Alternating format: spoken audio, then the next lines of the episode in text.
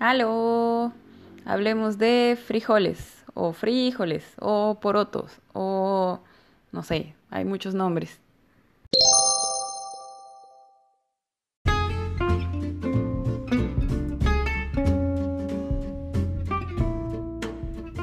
Nutrición Conecta, donde relacionamos lo que comes con psicología, medio ambiente, economía y cultura.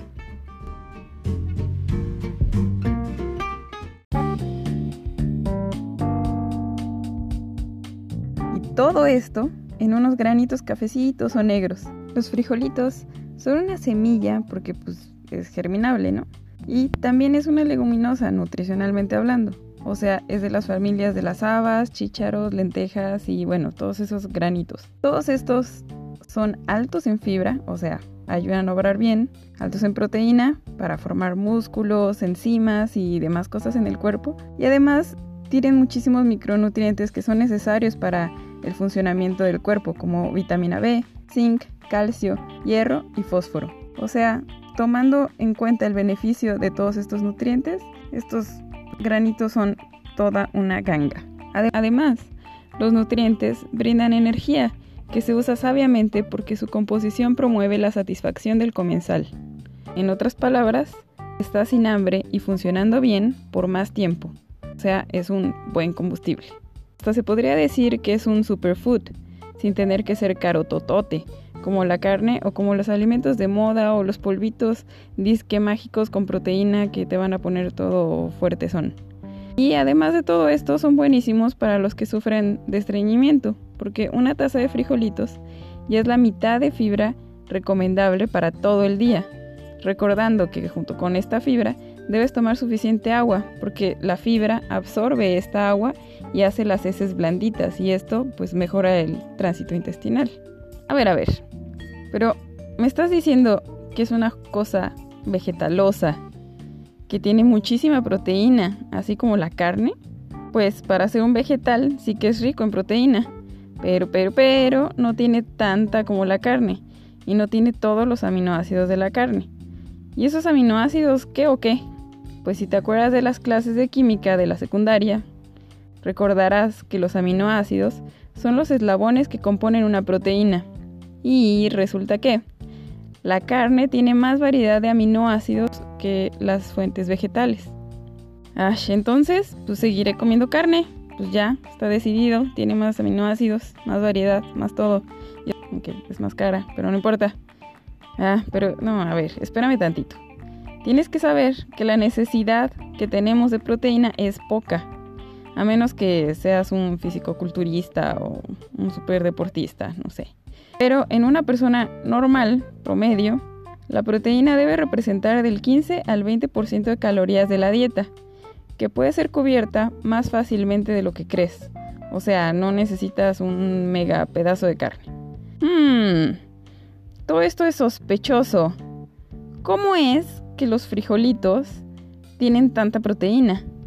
Bueno, pues es que reciben ayuda de las bacterias que están en el suelo o en la tierra. Estas bacterias generan nitrógeno que es absorbido por la plantita de frijol. Y a cambio, la plantita de frijol les da otros beneficios a la tierra. O sea, es todo un trueque, toda una economía de nitrógeno. ¿Y qué tiene que ver esta historia del nitrógeno con la proteína que me como? ¿O qué? Pues resulta que los aminoácidos que te contaba tienen nitrógeno. Volviendo a las clases de química, los aminoácidos pues, tienen un radical llamado amino y este tiene un átomo, un átomo de nitrógeno y dos de hidrógeno. Estos componentes son necesarios para el cultivo del frijol y para la tierra. Además, este cultivo es bien resistente y requiere de poco cuidado. Hmm, es casi como si se hubiera adaptado a nuestro suelo perfectamente por miles y miles de años. Pues sí, porque es un cultivo original, no pirata, de América. Pero desafortunadamente en México tenemos ese cultivo sin cuidado y es poco apreciado.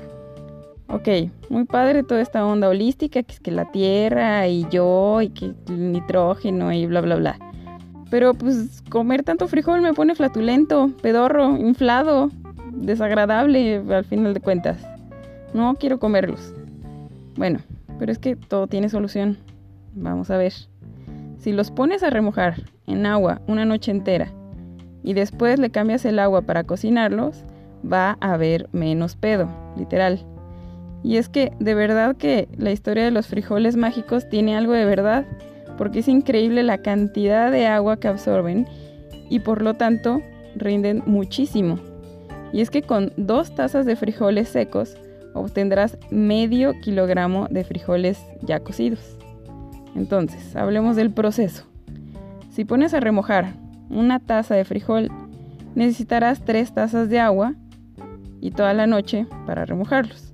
Después los escurres y los pones a cocinar en más agua, intentando cubrirlos y rebasarlos. Y esta cantidad pues ya será dependiendo de, de qué tan caldositos te gusten, ¿no? Ponlos en una olla normal por una hora y media. Y para los despistados como yo, es bueno poner un temporizador o una alarma de tiempo para irle a apagar a la estufa y no se incendie tu casa.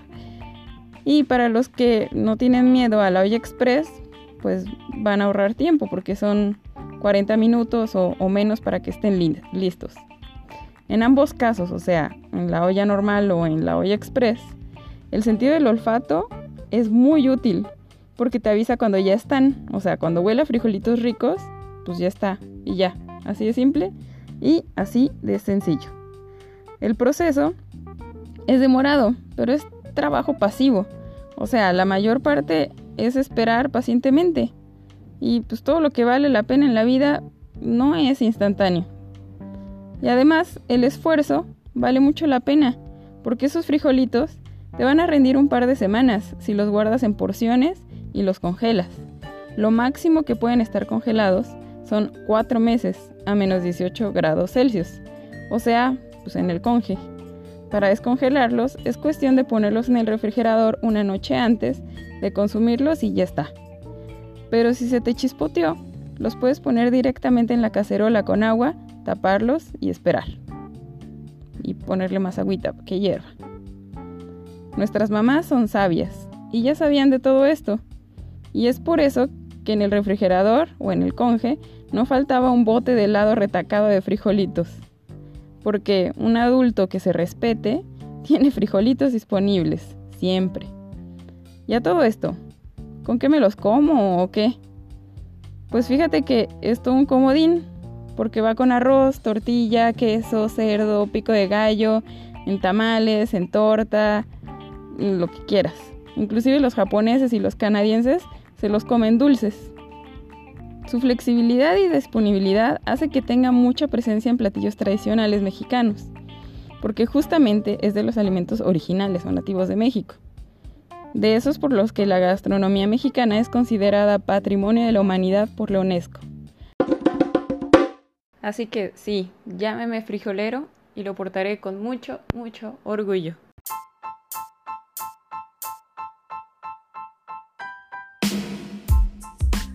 Espero que les hayamos dejado algo de provecho y queremos escuchar sus preguntas, quejas o cualquier comentario en Twitter en arroba nutrilocamarcia con S o Facebook como arroba semanario de la nutrición. Eh, no se les olvide seguirnos en las plataformas de iTunes, Google Play, Overcast, Pocketcast o cualquier otra plataforma que uses por medio de RSS. Somos Nutrición Conecta. ¡Hey, frijolero!